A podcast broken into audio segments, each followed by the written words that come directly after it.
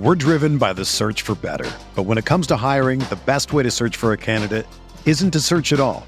Don't search match with Indeed. Indeed is your matching and hiring platform with over 350 million global monthly visitors, according to Indeed data, and a matching engine that helps you find quality candidates fast. Ditch the busy work. Use Indeed for scheduling, screening, and messaging so you can connect with candidates faster. Leveraging over 140 million qualifications and preferences every day, Indeed's matching engine is constantly learning from your preferences, so the more you use Indeed, the better it gets. Join more than 3.5 million businesses worldwide that use Indeed to hire great talent fast. And listeners of this show will get a $75 sponsored job credit to get your jobs more visibility at Indeed.com slash BlueWire. Just go to Indeed.com slash BlueWire right now and support our show by saying that you heard about Indeed on this podcast. That's Indeed.com slash BlueWire. Terms and conditions apply. Need to hire? You need Indeed. This podcast episode is brought to you by Coors Light. These days, everything is go, go, go. It's nonstop hustle all the time. Work, friends, family expect you to be on 24 7. Well, sometimes you just need to reach for a Coors Light because it's made to chill. Coors Light is cold lagered, cold filtered, and cold packaged. It's as crisp and refreshing as the Colorado Rockies. It is literally made to chill. Coors Light is the one I choose when I need to unwind. So when you want to hit reset, reach for the beer that's made to chill. Get Coors Light in the new look delivered straight to your door with Drizzly or Instacart. Celebrate responsibly. Coors Brewing Company, Golden, Colorado. Pele leaned in and said something to Freddie. Don't let them change you. Keep working on what makes you different and what makes you special. It was great advice, but it caused me some problems. But what could change Freddie Adu? Soccer is going to explode and it's going to be around this kid. We were the Beatles. Everywhere we went, it was the Freddie show. And with that came the expectation, and with that came the pressure. New episodes of American Prodigy drop Tuesdays from Blue Wire Podcast. Hello and welcome to the Esports Biz Show. I'm your host, Justin Jacobson. This week we'll be discussing esports coaching. Just as a disclaimer, nothing here is intended as legal advice, as all the information is for educational purposes only. This week's guest is Del DJ Layton. DJ is a former top NBA 2K competitive prospect turned professional NBA 2K League coach. He's entering his third season as the head coach of Kings Guard Gaming, which is a Sacramento Kings NBA 2K League franchise. In this role, Coach Layton handles all of the team scouting, player personnel decisions, and coaching. He's also the head coach for the high school varsity basketball team, Faith West Academy in Houston, Texas, and has previously coached in numerous AAU youth basketball circuits. Thanks for joining us. Hey, Justin, how's it going, man? Good, good. I'm glad you could join us and talk a little about esports coaching. Yeah, I'm excited to talk a little bit. Uh, how how things going? Thanks for having me good. on the show, by the way. Good, man. Good. You know, it's Friday and we're pushing forward into this, you know, the, I guess quarter four of the year, and we're going to explore the 2K League. So, you know, the NBA 2K League was a franchise league formed by Take Two, which is the game developer, and the NBA. It just finished its third season. It started with 17 teams and has expanded since, including bringing in esports organization Gen G to operate a Shanghai team. The competition is a live 5v5 pro am mode with each of the players housed in market. They receive about $35,000 salary plus prizes and other health insurance.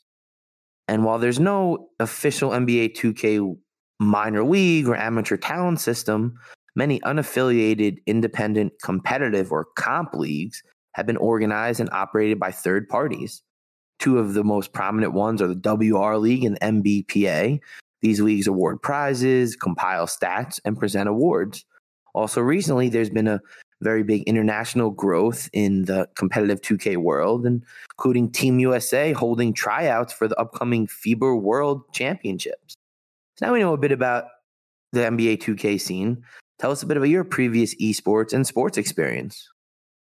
Uh, yeah. Um, esports wise, um, honestly, this is my first kind of jab at it. Um, going into my now third season um, in Sacramento Um, I've had no prior esports, at least being in the actual business. Um, obviously, I played to, I've played 2K since forever, but um, this is my first kind of jab at being in the, the business side of it, um, being a head coach for the team, and uh, I love it, man. Um, you could say I'm a video game nerd. I'm a competitive guy. Anything to do with sports and, and video games and real life basketball, um, I'm a nerd for that stuff. So uh, when I had opportunity to uh, join Sacramento, it was a no brainer for me, and um, it's been great ever since.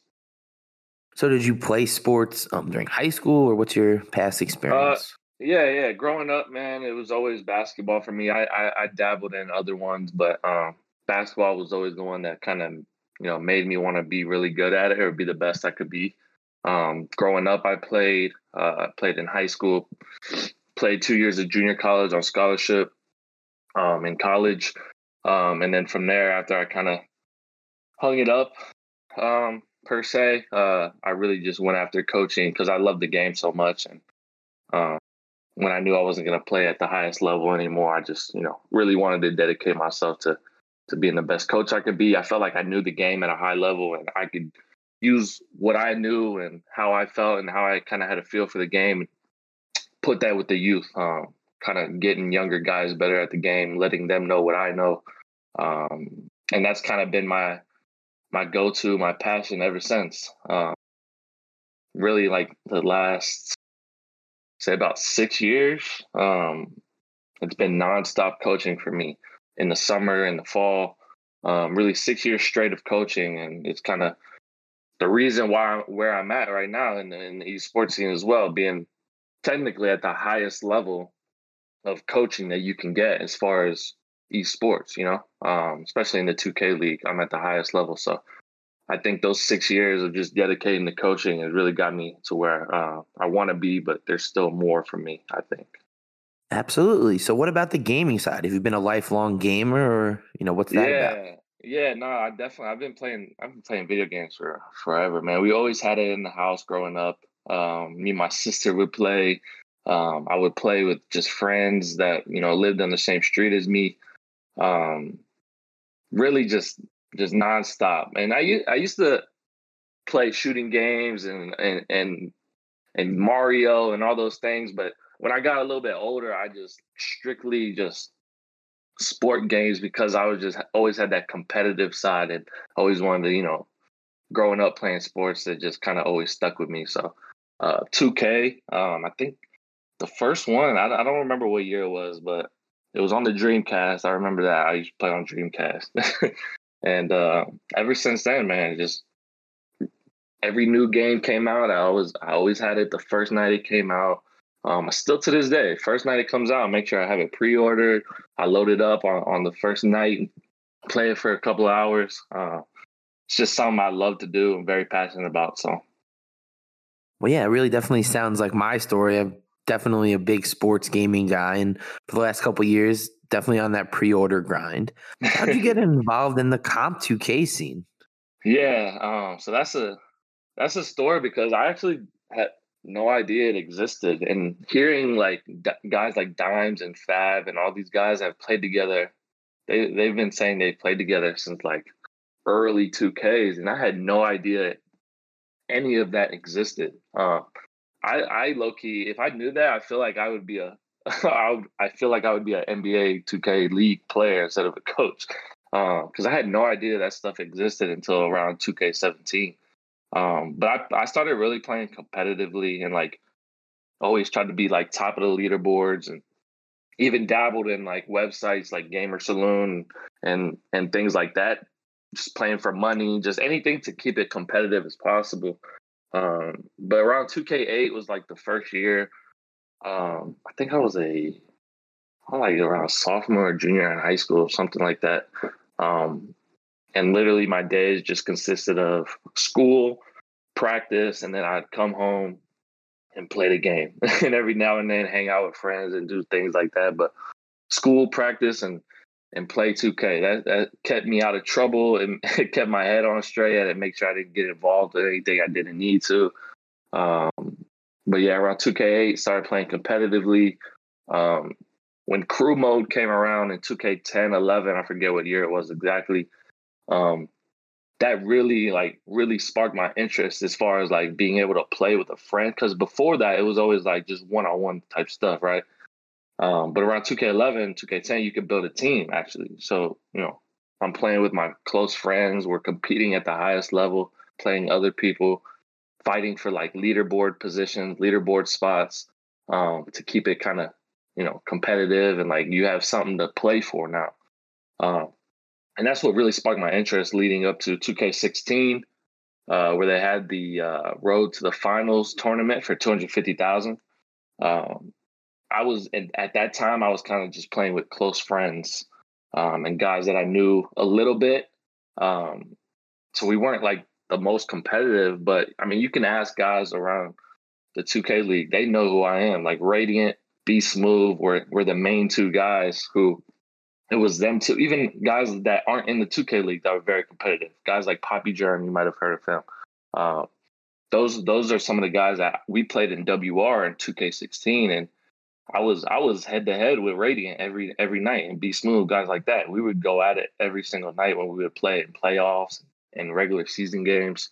Um, so that was like I didn't know there was community. I just knew of WR. That was the only thing. And then it, it just grew and grew from there, 2K17, 18, 19 to where we are now where you could you could join 20 leagues at a time if you wanted to. You have so many opportunities to to make a little money, uh, to just play against the best of the best. And it's really grown. It's crazy how much it's grown since the early 2K days, you know? Yeah, I mean, it's definitely very interesting to see how it's evolved. And as you mentioned, some of these players that have been playing together for, you know, five, six, seven years and consistently fighting for Lido boards and gamer battles and all of these kind of tournament platforms that house these events. Yeah, it, it's it's crazy how much it's grown and it's really awesome to see. You kind of feel like you've been there from the beginning, you know? Like even WR, the funniest thing, I think it was 2K16, they had a rule. I think it was a rule. Like they were really wanted to be a sim simulation, like a, a normal NBA game, right? Um, without a lot of cheats and and like cheese that you could do in the 2K scene. Mm-hmm. Um, they banned speed boosting in 2K16. Like you weren't allowed to like do certain dribble moves and and do things like that. And it's crazy how it's just so funny to me how it went from the, like starting there to now you know pretty much anything goes. Um, and guys are have evolved like crazy as well as far as like radiant like he's so much better than what he was back in the day. Um, it's just crazy to see these guys evolve into the players they are now and now radiant's looked at as one of the best point guards if not the best um, in the world which is crazy. 2020 has already reshaped how we work and it's almost over. Businesses across the globe are challenged to be the most efficient, which means every hire is critical. Indeed is here to help. Indeed is the number one job site in the world with more total visits than any other job site, according to ComScore. Indeed helps you find quality candidates quickly so you can focus on hiring the person you need to keep your business going. Unlike other sites, Indeed gives you full control and payment flexibility over your hiring. You only pay for what you need, you can pause your account at any time, and there are no long term contracts. And now, Indeed's new way of matching you with candidates instantly delivers a short list of quality candidates whose resumes on Indeed match your job criteria that you can contact the moment you sponsor a job, making Indeed the only job site that can move as fast as you do. 73% of online job seekers in the US are visiting Indeed each month, according to ComScore. So it's clear Indeed can help you get the quality hire you need. That's why more than 3 million businesses worldwide use Indeed for hiring. Right now, Indeed is offering our listeners a free $75 credit to boost your job post, which means more quality candidates will see it fast. Try Indeed out with a free $75 credit at Indeed.com slash BlueWire. It's their best offer available anywhere. Go right now to Indeed.com slash BlueWire. Offer valid through December 31st. Terms and conditions apply. You might not be at a game this year, but you can still be in on the action at Bet Online. BetOnline is going the extra mile to make sure you can get in on every possible chance to win this season. From game spreads and totals to team, player, and coaching props, BetOnline gives you more options to wager than anywhere else. You can get in on their season opening bonuses today and start off wagering on wins, division, and championship futures all day, every day. Head to BetOnline today and take advantage of all the great sign up bonuses. Don't forget to use promo code BLUEWIRE at betonline.ag. That's Blue Wire, all one word. Bet Online, your online sportsbook experts. So, what was like transitioning from you know the competitive gaming side to coaching pro gamers? Um, yeah, it, you know, it was a it felt like an easy transition for me. Um, I think my biggest kind of I think the biggest thing for me is I can kind of relate to them, right? Um, so I know what they go through on a day to day. I know the stresses involved in the game, um, kind of the ins and outs of it.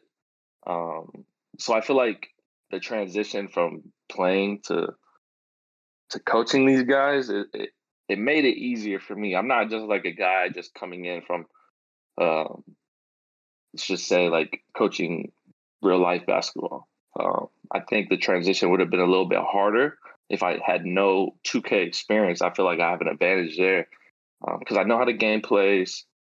I know what the players go through. Uh, so that transition is pretty pretty easy for me. Um, at least I felt like it was easy. Um, and my players seem to relate to me. I can relate to them. I think that's what gives me personally an advantage as far as the coaching scene, just because I know um, what they go through on a day to day. Sure, it's like you know you were competing against them a few years ago at this highest level, and you understand the stress of being in these tournaments and these comp games and the pride of not just the money factor, but the pride of winning and playing your best game, and you know what goes into mastering your craft. Right. Exactly. So yeah, discuss what's it like to be a 2K head coach? What's the day to day like? What is practice like? Oh man, um, it's great. It's great, especially you know being involved with the NBA team and a guy like myself who just is a basketball nerd, um, getting a chance to work for an NBA team and be involved in the gaming side, which is something else I love. It's like perfect dream job, dream job for someone like me. Um, but the day to day, pretty much, um, you know, I set up the schedule for practices. So, you know, I'll take the weekend or whatever day to try to set up the full week of practice. Um, we'll start our morning. I'll send out the schedule to the team. Um, our we actually live in an apartment complex. Um, I have my own apartment, and the players are our roommates. They have two to each, so three apartments, two players in each apartment. Um, and our apartment complex is about five ten minutes from the Golden One Center where the Kings actually play their their regular season games. Um, so we'll take a quick Uber if it's raining, but most of the guys will walk or get a, like a scooter, uh, one of those Uber scooters, whatever I forget what they're called, but we'll take a bike or a scooter or something and just go down to the arena. Um, we'll start our day at practice. We usually start around nine to anywhere from nine to eleven. Um, and we get about six hours of practicing of good good scrimmages against other teams in the league.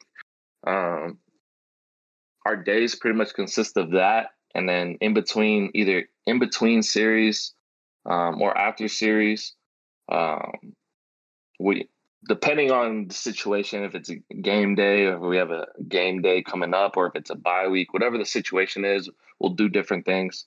Um, we'll watch film. Uh, we'll sometimes just have a team meeting and just sit and talk about whatever issues we have going on. If there's a problem with players or if there's a problem that we're seeing on the court, um, I'm really big on letting guys speak their mind because I, I don't like anybody to hold in anything. Um, I think it's better for the team, it's better for the players if we can just kind of let it all out. So sometimes we'll just have team meetings if there's any animosity. Um, and yeah, I mean, honestly, that's how almost every day goes. We have about six to eight hours of practice, depending on schedules and who I can schedule and how many you know how many teams I can get. Because you look at you look at guys, you're like, oh, I could play the game all day, right?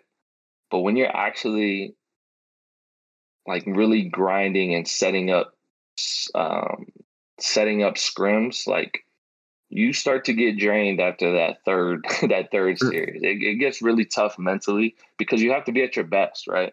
Uh-huh. You're not sitting around and just playing for fun. Like we're having fun, of course, but you know we're playing for we got a 1.2 million dollar prize pool. So every series, every game, every practice game is we're working on something. We're trying to be our, at our best. Um, it can get a little overwhelming mentally. Uh, so another, you know, another addition to the day. Uh, if we have an off, like an off period, we'll go eat lunch. We'll go to the gym, try to do things as a team. Um, some of the guys, you know, they enjoy. We have a, we have everything close to us in Sacramento. We have a lot of food places next to us. We have a 24 hour fitness right by where we practice. So a lot of guys, you know, clear their mind, go go play some ball, go work out, um, anything to keep them kind of fresh and on top of their game because these days can get long. And some days we, we're eat, especially when the game first comes out, we're in the practice room for about eight to ten hours. Once we kind of get a flow, it goes down a little bit more. Um, but yeah, it's a, it's a grind, man. Absolutely. So, uh, talk a little about these scrims. I'm just thinking about if you're playing these other teams, like how competitive do they really get? Are you actually doing the plays you want to do and running the lineups? Like, yeah. how much of it is gamesmanship and how much of it is like, okay, like we need to actually work on something so it's okay if they see us doing it? Yeah. So that's the tricky part, right? Because obviously you're not going to be scrimming anybody that you're playing coming up. Um, so I usually just have like a, a rule where I won't scrim anybody that we play like within a month. Um, because the NBA 2K League, the 2K League, it's, it kind of evolves throughout the season.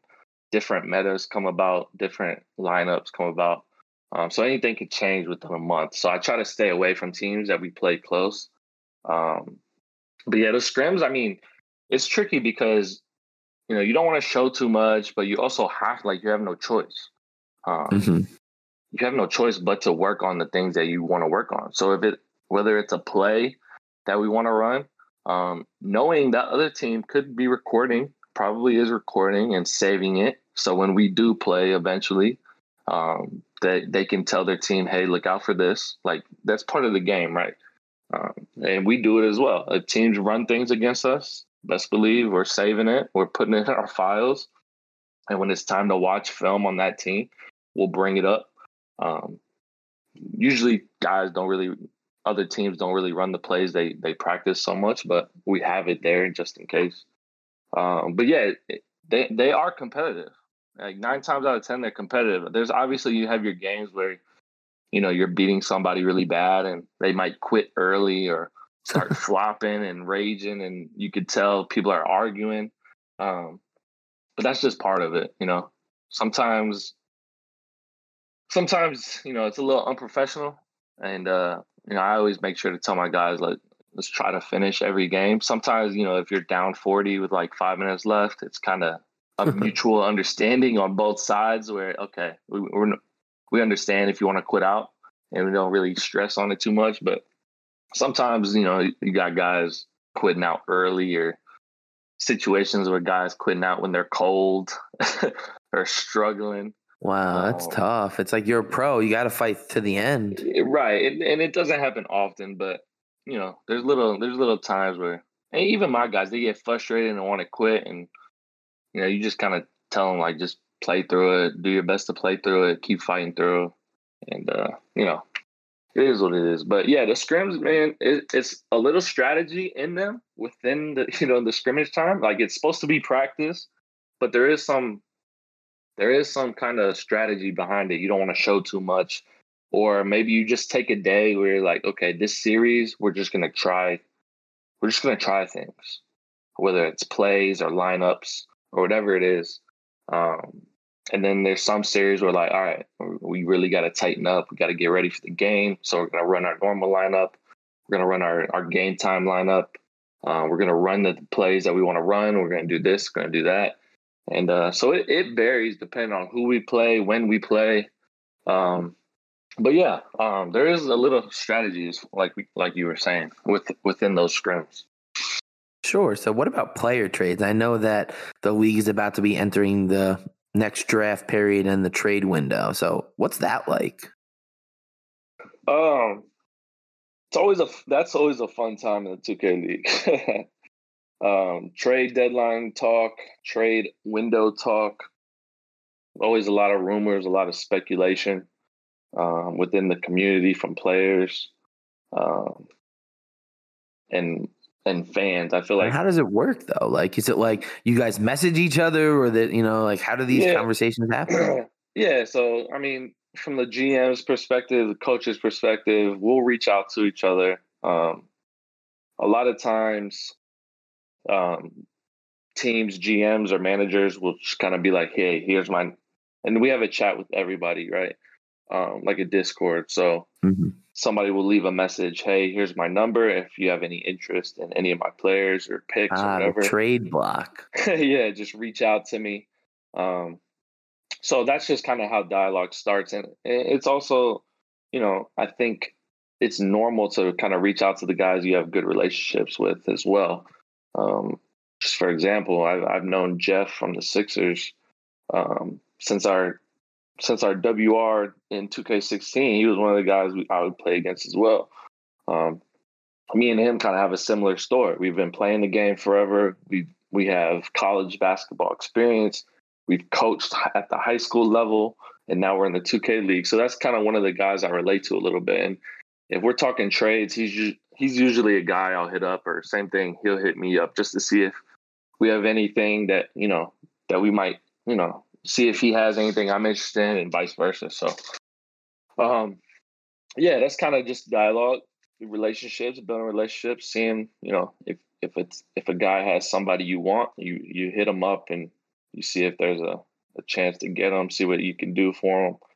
Um, and yeah, that's just kind of how it goes on that side. Absolutely. So I know we were kind of talking about, you know, the real in life in real life basketball. So what are some similarities between coaching, you know, basketball and 2K basketball? Uh yeah, that was the one thing I was not worried about, but that was the one thing I was like, okay, uh, what can I bring from a coach's standpoint, from a real life perspective um, working with kids from junior high, even younger actually.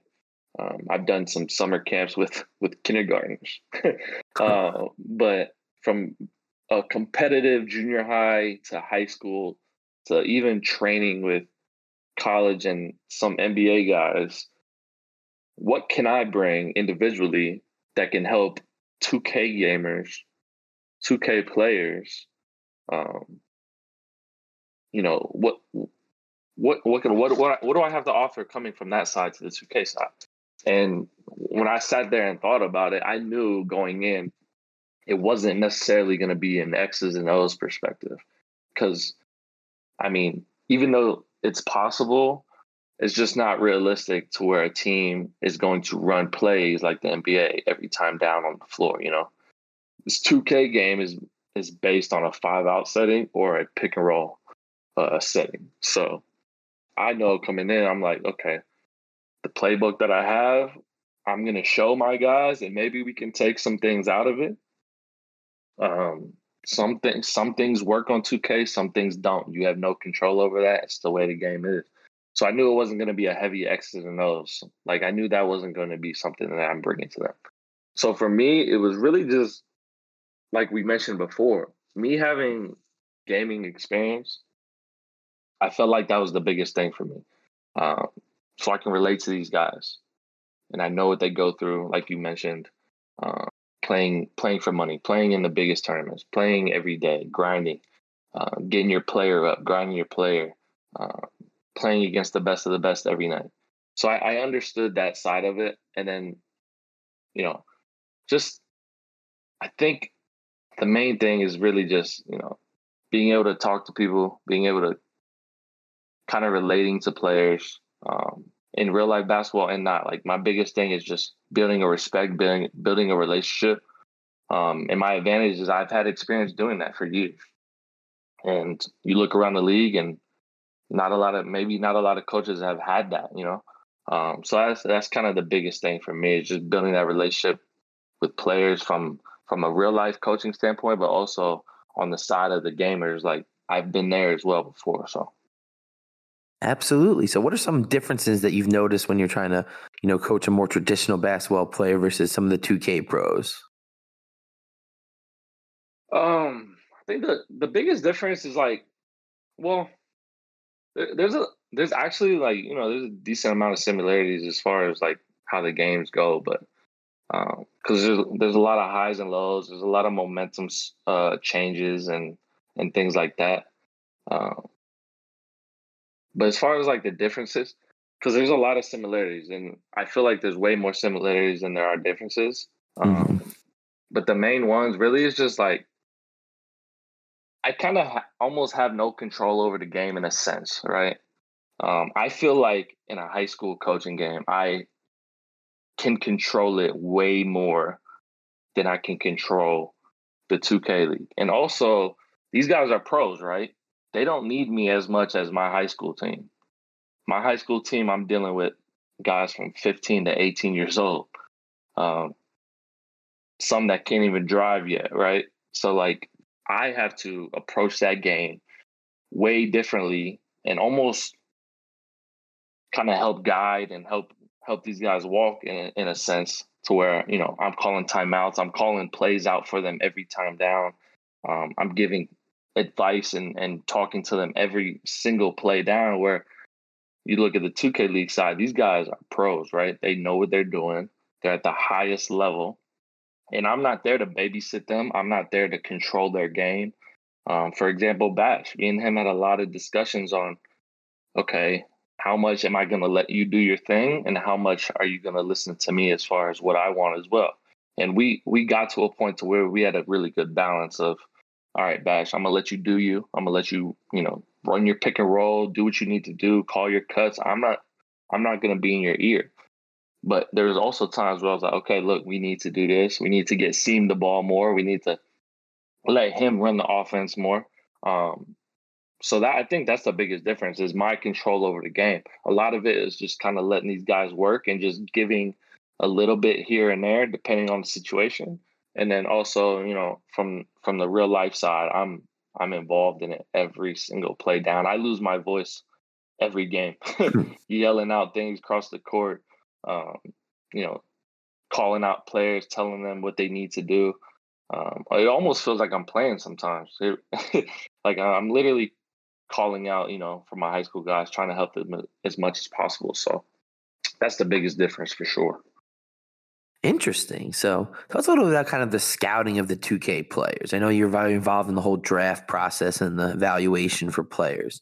So what are some categories that are really important to you that really when you're looking at a player like that's what i want to know yeah um we're actually you know in the midst of it right now with league tournaments going on um and guys fighting for their draft spots and the biggest thing for me honestly when i'm looking at a player a, a lot of these guys can play at the highest level right a lot of these guys are really good um, but what separates you like that's one thing i always look for in a player like how do you separate yourself from the rest of the guys? And it's not easy at all. It's one of the hardest things to do because I'm I'm watching these games and everybody looks the same. You know, everybody's doing the same thing on the game. Like a lot of these guys are just they're all good players and a lot of them have potential to make the league from a player standpoint, but what are you bringing to the table that the guy next to you is is is not doing? Like what's the difference here? So when I look at it, you know, I'm I'm I'm trying to see like how you are as a teammate. I'm trying to see how do you do you effectively communicate with your team or are you just out there? Cuz that was the difference with Crush. We took a lock at pick number 3 with a crazy crazy probably the best point guard draft of all time where so many rookie PGs came in and had crazy numbers this year. Some of it is part of how the game played, but you look at that PG pool, Sav, Reg, um, Glenn, Kai, JBM, Duck. There's so many guys that Expose came in. Expose them. Expose them. Um, Snubby, like both two guys on the on the Hornets. It's crazy, right? so many guys that came in and played well, and I know I'm missing probably at least five more. Um, and we went with a lock. People thought Like, what are they doing? They don't. We don't even have a point guard, and you need a point guard to be successful in this league. But I look at Crush, killing it at lock, and maybe even skill wise, you could see okay, there were some other locks doing the same thing as him, right? But he separated himself. He promoted himself. We knew what we were going to get out of him. We knew we were going to get a first and first and foremost, we we're going to get one of the best people in the draft not gamers, the best person. He comes to work every day. He communicates every single possession. Um, he handles himself professionally. Like all the things that we look for building a franchise up and building a um, what's the word I'm looking for? Um, a culture, right? Because mm-hmm. we've had to build. I pretty much feel like I've had to build a new culture after season one, where it didn't work out for them. They had to kind of scrap everything they built in a sense, and we had to rebuild season two. And the challenge from season two on, and the talks that I've had with my GM and everybody involved is like we have to build a new culture, and it starts with the players you bring in, one hundred percent. So, um, culture guys, guys, you know, that can effectively communicate, can not get too high, not get too low, even kill at all times. Um, those are the things that separate. You know, obviously you need a guy to be good at the game. I'm not gonna draft a I'm not just gonna draft you because you're a good person. Like you gotta hmm. be good at the game as well, right? Like you mm-hmm. just have to be. Um, especially with so much money on the line and not there's only 23 teams, right? That's not a huge number. It's a good number, but it's not huge. So you have to get the best of the best.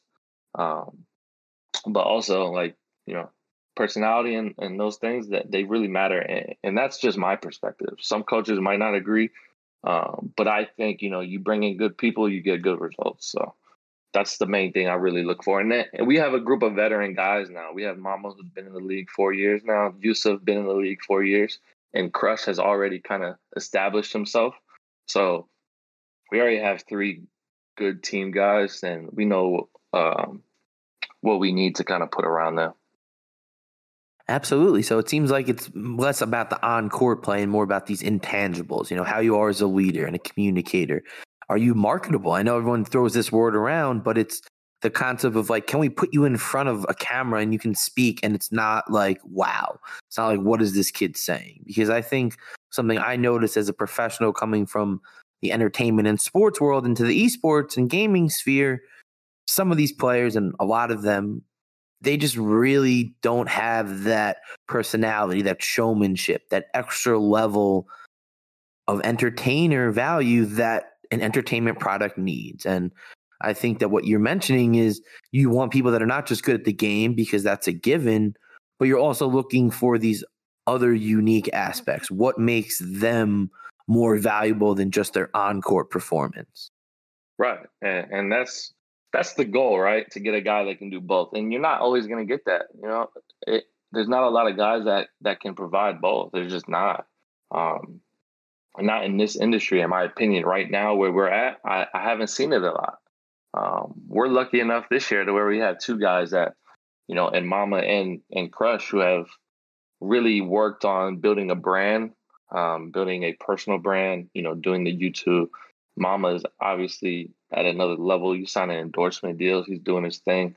Um, Crush is just now getting his feet wet, but his his YouTube and his Twitch um, has blown up in in literally just a couple months, just from him making the league on. So imagine if these guys keep doing it, you know, and they're both young, both young guys. So like that's you know you look for that a little bit. Uh, we and and I know personally I'm not I know I'm not always going to get both, and that's perfectly fine. Sometimes I might just get a guy um, we might just need a guy who is just a great player.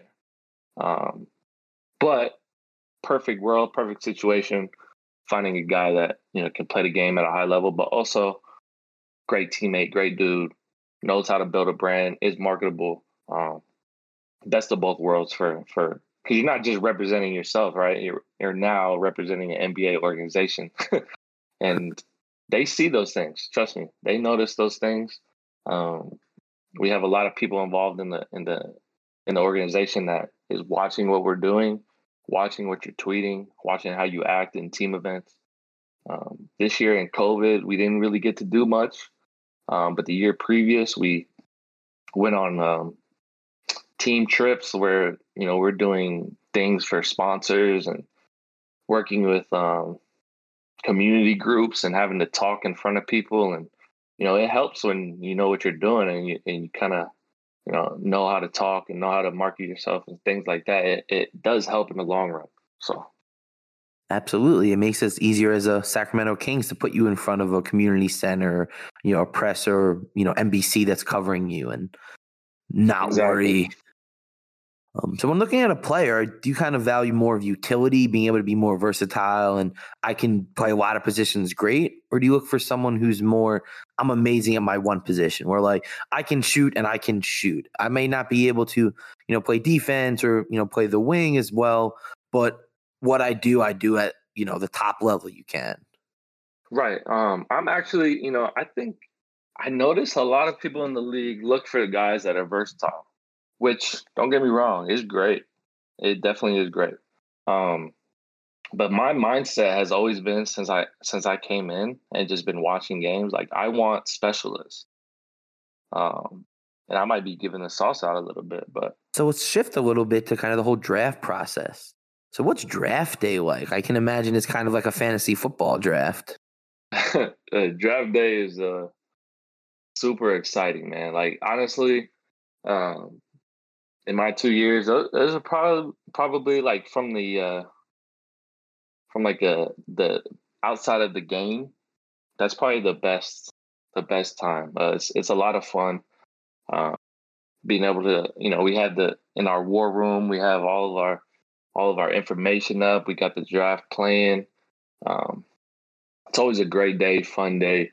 Uh, a little stressful as well because you always, you know, you always want to you always want to get your guys that you've been scouting and working and interviewing. Um, and sometimes it works in your favor, sometimes it doesn't. Uh, but draft day is always a good time. Um, it's such a great feeling when when you can when when it comes to your pick and your guy still on the board and you can get exactly who you want. Uh, but draft day is great, man. Um, the process that goes into it, the scouting, the interviews, um, everything leading up to it. Um, great experience for for everyone involved. I'm I'm sure the players too. Like they get to interview with, you know, however many interviews they get, but they get to interview with NBA teams. They get to kind of, if it's in person this year, or they get to you know walk up stage and wear the hat and have that feeling of a you know a real NBA draft. Um, it's just it's just it's awesome for the 2K league how they set it up and how they do it. Uh, I think it's a real plus. I think it's you know from the outside looking in, if I would if I saw that on TV or on Twitch or whatever, I'm definitely going to be intrigued by the league and what they have to offer. So. Absolutely. I mean, I was in season two. I was live at the Barclays Center to really watch all of it unfold, and it was amazing. You got it was like the real NBA draft or any other league draft where they call them up to the stage and they get off, they get their hat, and they get interviewed yeah. by you know the reporter, and it's as close to that as it's ever going to be. Yeah, like especially season one. I mean, you had Adam Silver come up and and announce the yeah. first pick. Like stuff like that is crazy to see. You know. So what's it like kind of playing against a player that you had scouted and then didn't get to draft? Do you feel like you have an edge on them or you know, how do you feel about those situations? Um, you talking about guys that um, yeah, they're like you maybe you scout and then maybe you didn't end up getting them, and now they're on another team. Okay. Um, yeah. Excuse me. Um, yeah, that happens. It happens a lot actually. Um, you got guys that you scout for months, right? And uh, you you think you might have a chance at them, or you might not, depending on the situation. Um, and you build a relationship through interviews and talking to them, and just be like, "Hey, man, we're, you know, we're interested. We'll see what happens when draft day comes." Blah blah blah. Um, you know, sometimes it works out in your favor, sometimes it doesn't. For example, um, my first year in Sacramento, um, I was really high on on Yusuf, and I personally thought there was no shot that we get him. Um, you know, I he was a guy that I scouted a lot. I liked um, that he was actually showing versatility. Because uh, at the time, all we had was Colt on the roster, and we knew we needed a little bit of versatility. Um, you know, with with having the third pick, we knew we were going to get a point guard there. So it was our our main focus was really like those late picks. And Yusuf was a guy who was playing center, playing power forward, playing like an off ball lock, and even a little bit of on ball lock. So we knew um, that he could, you know, we could move him around and until we found something that fit him perfectly. Um, I thought there was no chance. I, I really thought there was no chance to get him. But when our pick came around in the third, he was still available, still sorry, still available. Um, it was a no brainer for me. I, I, I needed no time to talk about it. I told our GM Ian, I said, put the call in. That's our guy. Uh, we had Colt in there as well, just talking with us and helping us out, and he liked it. And uh, you know, that actually, I feel like he's been a huge piece for our team these last couple years. Um, and you've seen it by the, the, even the individual accolades he's brought in. You know, second team, first team all defense, second team all NBA. Um, he's been a huge, huge pickup, and we got him in the third round. so draft day is crazy. You might be able to, you might get guys in the first round that flop on you, and you might get guys in the third and fourth round that become, you know, real staples for your team and uh, big pieces for the foundation you're trying to build. So draft day is really unexpected. You don't really know how it's going to go. You don't. There's always rumors, and you always have an idea. Uh, by the end of the day, it's kind of that's what makes it so fun, right? Because it's the unexpected. Um, biggest Absolutely. example was, was Kai going to Gen G. There was rumors. There was rumors that he didn't want to be there, and he wouldn't play if he went there. And then he gets drafted there, and he has a great year. You know, he, he might not might be not, there. yeah, I was gonna say. I was gonna say he still he might not be there. Still might not want to be there. But a team, he the team didn't care. They took a chance, and you know, kind of you could say it benefited both of them. So. What do you think about that? Like, I know that this is kind of a concept, especially on Twitter, of players rejecting interviews or making it known that they don't want to play for someone, a certain team or a coach or a player. Like, like, what's your thought on that? Yeah, I, am a little torn um, because me being a college basketball player, but also a guy that you know played 2K. I think it just comes down to you know perspective, right? Like for me, I would think that nobody would want to burn bridges or you know do anything like that because it could come back to hurt you in the long run, right? Uh, but mm-hmm. there's also some guys who have the mindset of, I want to control where my destiny and I want to make sure I'm in the spot that I want to be at. And I respect that as well, honestly. Um, I mean, NFL example, Eli Manning, right? I mean, that's one of the reasons why I always don't like him because I think that it's like you're not above the game where you can be like, I don't want to play somewhere. And, and if you draft me, I'm not going to play. Like, to me, yeah. that's almost like spitting on everyone else who's striving to reach that. Uh, yeah, and it, it is. There's no sugarcoat. It, it, that is, you're right. You're absolutely right about that.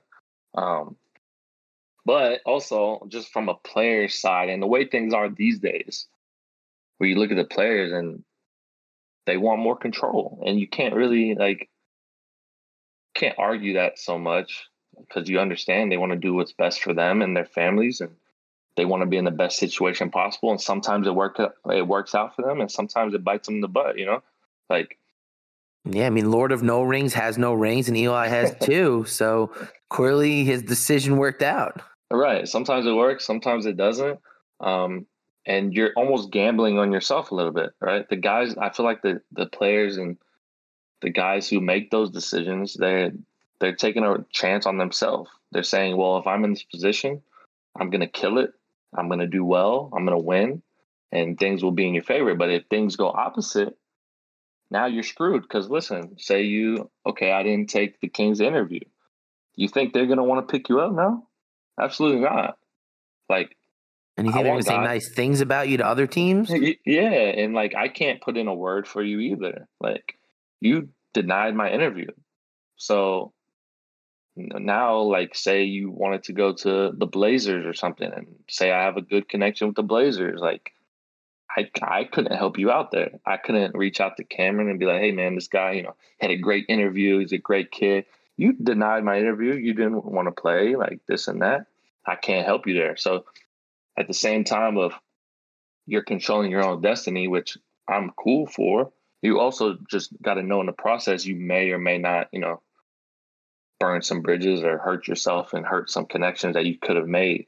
I think there's a I think there's a professional way to do it. I think you take the interview, but you kind of just be straight up with them and be like, "Hey, man, like this is not my is not the best place for me, in my opinion." Um, but at the end of the day, like you know, if it comes down to it, I'll gladly you know play for you and do this and that. I think there's different ways to go about it, um, but that goes down goes down to just professionalism and experience. And some players in this league don't have don't have either. and Some some do. Some have worked jobs. Some have, you know, played sports for a very long time. Those things matter in this situation a little bit. So. Absolutely. I mean, when I was looking at the situation, I started to hear about it. You know, I'm from the school of every conversation is a chance. It's, you know, you want to have as many conversations. And yeah, maybe take the interview and you maybe make like not that open. You're not giving that responsive. You kind of let it know you don't want to be there, but you don't totally disrespect them. You don't make it feel like you're better than them. And yeah. it's all about honesty. And I think at the end of the day, team doesn't want to play, doesn't want to be there either. So if you're doing an interview and it's like a blah interview because you don't want to be there, you took the time, you you know, answered what you want, but you weren't super enthusiastic. And you weren't like, oh, I'd love to come there and I can't wait to be in Sacramento and play with these guys. And, you know, I've always looked up to the way you coach things. And you can tell the enthusiasm from someone who wants to be something and someone who doesn't. And I think at the end of the day, you know, what you alluded to, it's really about being a professional. Like, does it really hurt you to take that interview and to keep that door open? Because who knows what's going to happen. I mean, two years ago, did I ever envision Mama being traded anywhere from the Blazers? Not a chance. right. But, you know, fast forward two years later after MVP season and then a remote season, he's in Sacramento. So right. I think that the unpredictability of you know sports in general and even more so of this league where you don't have salary cap implications and trading is a bit more flexible than it might be in traditional sports you have no idea where you're going to end up next or you know a team goes a different way because these two players want to be with each other and they don't want you or you know it's just like okay well i think there's going to be someone better than him in the draft pool and he's our friend. So it's yeah. there's a lot of backdoor dynamics where you know as you said if you start closing all the doors there might just not be anything open for you. Yeah. And uh that definitely i've seen it happen a few times um, especially with like maybe not so much like the top players in the league, uh, but you know, you look at some of the secondary guys, um, some of the role player type guys who might feel like they're stars and maybe have denied some interviews here and there. Um, and now they don't get retained by their team, and now they're looking around like, "Oh crap! You know, mm-hmm. what do I do now? Where do I go from here? Who's going to draft me? Who wants me?" Um, if you denied ten interviews, twelve interviews, to have to leave. You just, you just cut half the half of your chances on on making it back. You know, um, star players, you know, it's a little it's a little iffy. They can get away with it a little bit more, you know. But if you're a guy that's kind of borderline or a role player, um, I'm telling you now, it's probably not in your best best interest to deny interviews. Like I said, there's there's ways to go about it. There's ways to be clear and professional about how what you want for for yourself, but at the end of the day, it's all it's all about connection. It's all about who you know. Um, so don't hurt your chances by doing anything like that. Right. It's like everyone that's listening, read between the lines. right. This is very important the way you interact with not only who you want to play with, but who you don't want to play with. Because, you know, as we see in traditional sports, a coach may be a coach of one team and next year he's coaching another one. While yeah. this coaching carousel hasn't really translated to you know the 2K league at this point, sooner than later there will be personnel changes. There will be new people that maybe were former players coming into new roles. Yeah, maybe definitely see that. So when you start burning bridges and start treating, you know, it really kind of comes to a respect thing where it's like you don't respect the opportunity that I want to talk to you. That you know you don't think that that is a valuable use of your time and you know, chances are you're probably wrong because every conversation will have some benefit. Because Right. even if you go in a conversation, you don't want to go there. If you, you leave as a coach, like, wow, that was an amazing interview. This kid's great. Da, da, da, da, like, you're always going to have that feeling about him. So even if he doesn't come to you, you're never going to be like, oh, yeah, that kid spurned me. Like, you don't want to mess with him. Exactly. So That's- That's one hundred percent. And I've I've experienced both sides. I've experienced guys to straight deny. I've experienced um, guys who took the interview but kind of let it be known that you know it's probably not my best interest to to be with you guys, and they told me it's nothing against you or the team. I just strongly feels like it's not a good fit, and I respect that. Like from a player, from a they don't even know what a the good coach. fit. Yeah, and, and a lot of times they don't, but it's more just how they how they feel about it at the end of the day. You know, like they probably want to come to a situation they feel comfortable off off the jump. You know, and Mhm. how, who am I to say they're wrong for that? But you know, it is what it is. Hopefully, you know, some of these guys learn, and if they don't, then sorry. Right? It's next man up theory. There's so many people Yeah. that want this opportunity. And There's I remember many during season one, are in the league. Yeah, I remember during season one when you know some of the players, even that I was talking with, were like, "Oh yeah, like nobody wants to go to this team, or no one's trying to talk to this," and you know it was the Blazers, and lo and behold, season one, the Blazers were the best team. it was not even a contest. Yeah. And I had a bunch of people that I was talking to. That, oh, we don't know Cameron. We don't know what that's about. And lo and behold, three years later, they're one of the winningest teams in the league. They, you know, had MVPs both seasons, multiple all team players, all defensive. And, you know, clearly people have to be a bit more open because you can't really know what you don't know. You can't speculate Yeah. on things. and, yeah. you know, just because you're really good in the retail version doesn't necessarily mean it's going to translate to playing on the stage or playing in the 2K League build. That is facts, sir. That is definitely true. That is definitely true. So, you know, let's kind of shift to the happier stuff. So, what's your favorite part of the job? Oh man, um, there's a lot. You know, from being part of an NBA organization, you know, getting to go to the games as a team, getting to, you know, be in some positions, talk to some people that you would have never had the uh, the opportunity to um, if it wasn't for this job. Um, but for me personally, just it's competing. Like I live for competing. I I at some point of ev- in every day of my everyday life, I'm at some point competing in something, whether I'm playing the game uh, during the afternoon or I'm going to um, my high school practice. I'm having shooting competitions with some of the players on the team. Uh, whatever it is, like that, I live for that stuff. Um, and just the preparation for the game. Like I, I love all those things. You know, creating the game plans, watching film, um, trying to be the best. You know, the best team in the league, trying to be the best coach in the league. Um, all of those things, just the, the competing aspect, um, is definitely the best part for me. Awesome. So, what does the future hold? Where, where do you go from here? Um, as far as what? In, in terms of everything, you can you're looking to continue being a coach. You're working on you know more some off court work.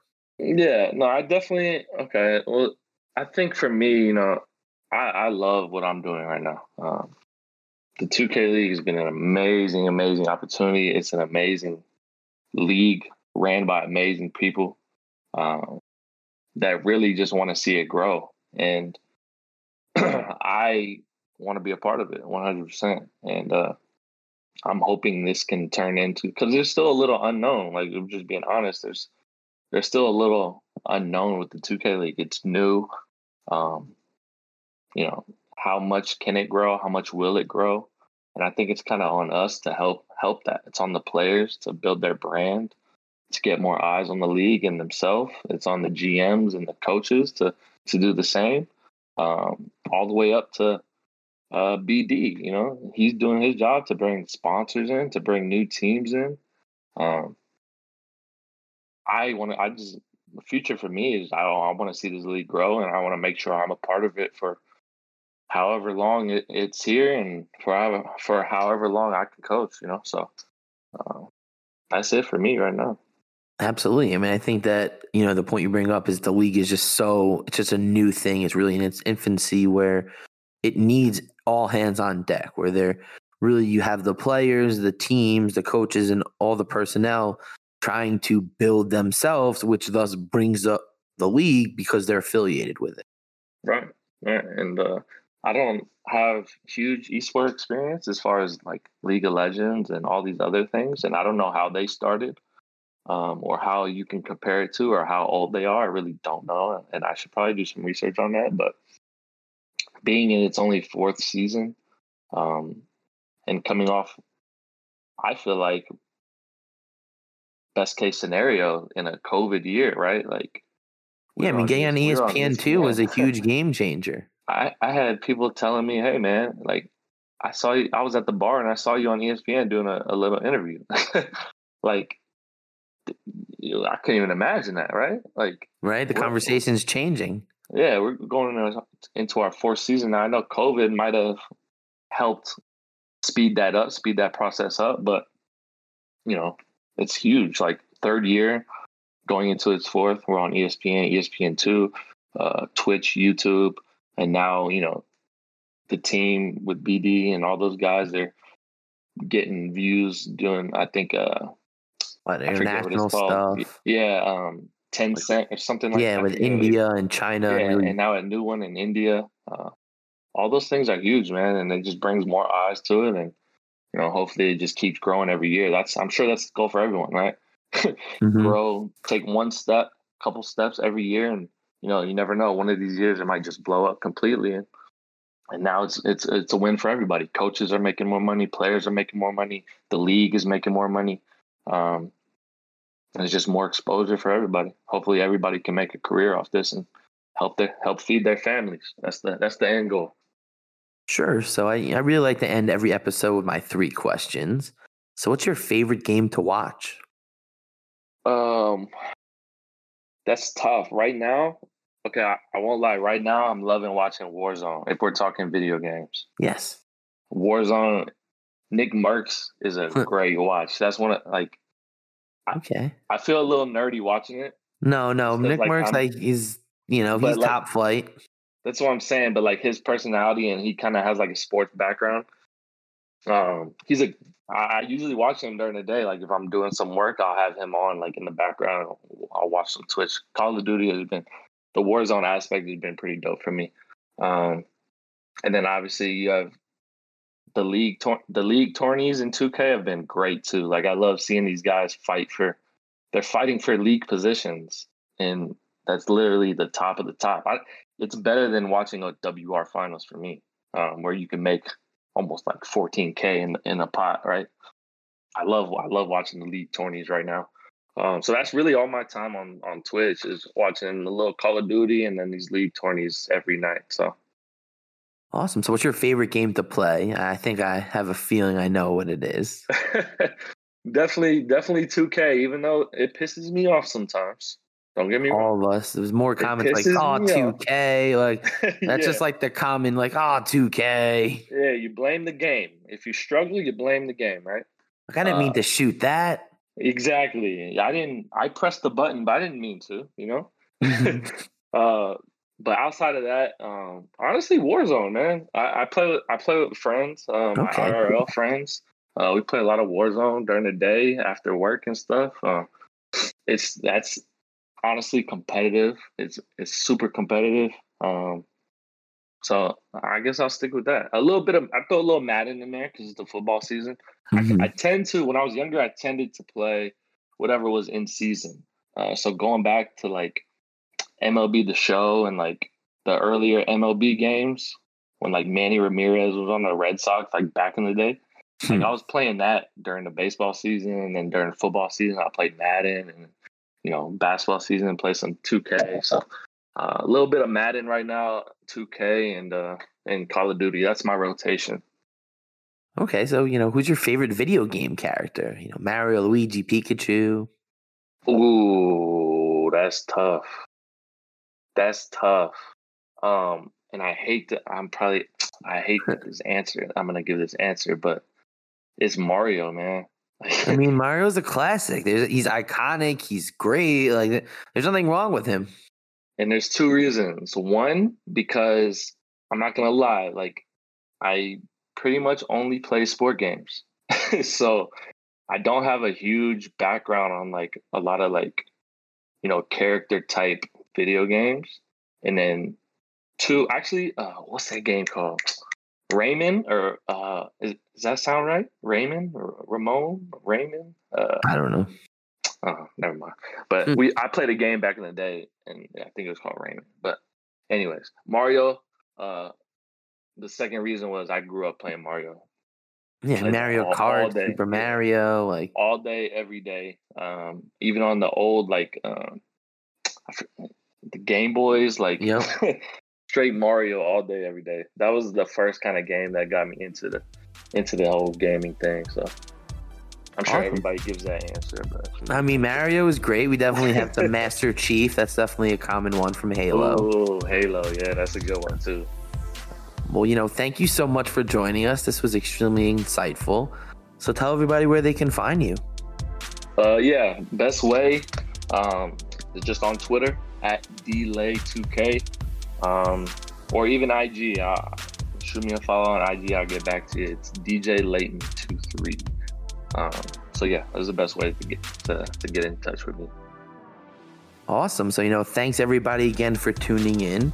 Make sure to follow me on Twitter, Justin J ESQ, and check Apple Podcasts for all our past episodes.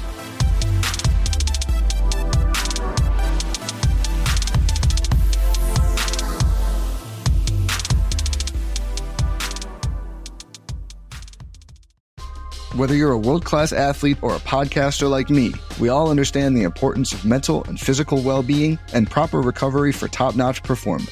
That's why I'm excited that Unifyd Healing is sponsoring this podcast. Unifyd Healing is a new and super innovative global network of wellness centers powered by Energy Enhancement System, or EE System. If you haven't heard of the EE System, you'll want to listen up. This technology promotes wellness, deep relaxation, purification, and rejuvenation. At hundreds of locations across the globe, access to a center is easy and affordable. Interested in experiencing the EE system technology for yourself? Go to unifydhealing.com slash bluewire to learn more and find a center near you. That's U-N-I-F-Y-D healing.com slash bluewire. No material or testimonials on the Unified Healing website are intended to be viewed as medical advice or a substitute for professional medical advice, diagnosis, or treatment. Always seek the advice of your physician or other qualified healthcare provider with any questions you may have regarding a medical condition or treatment and before undertaking a new healthcare regimen, including EE system.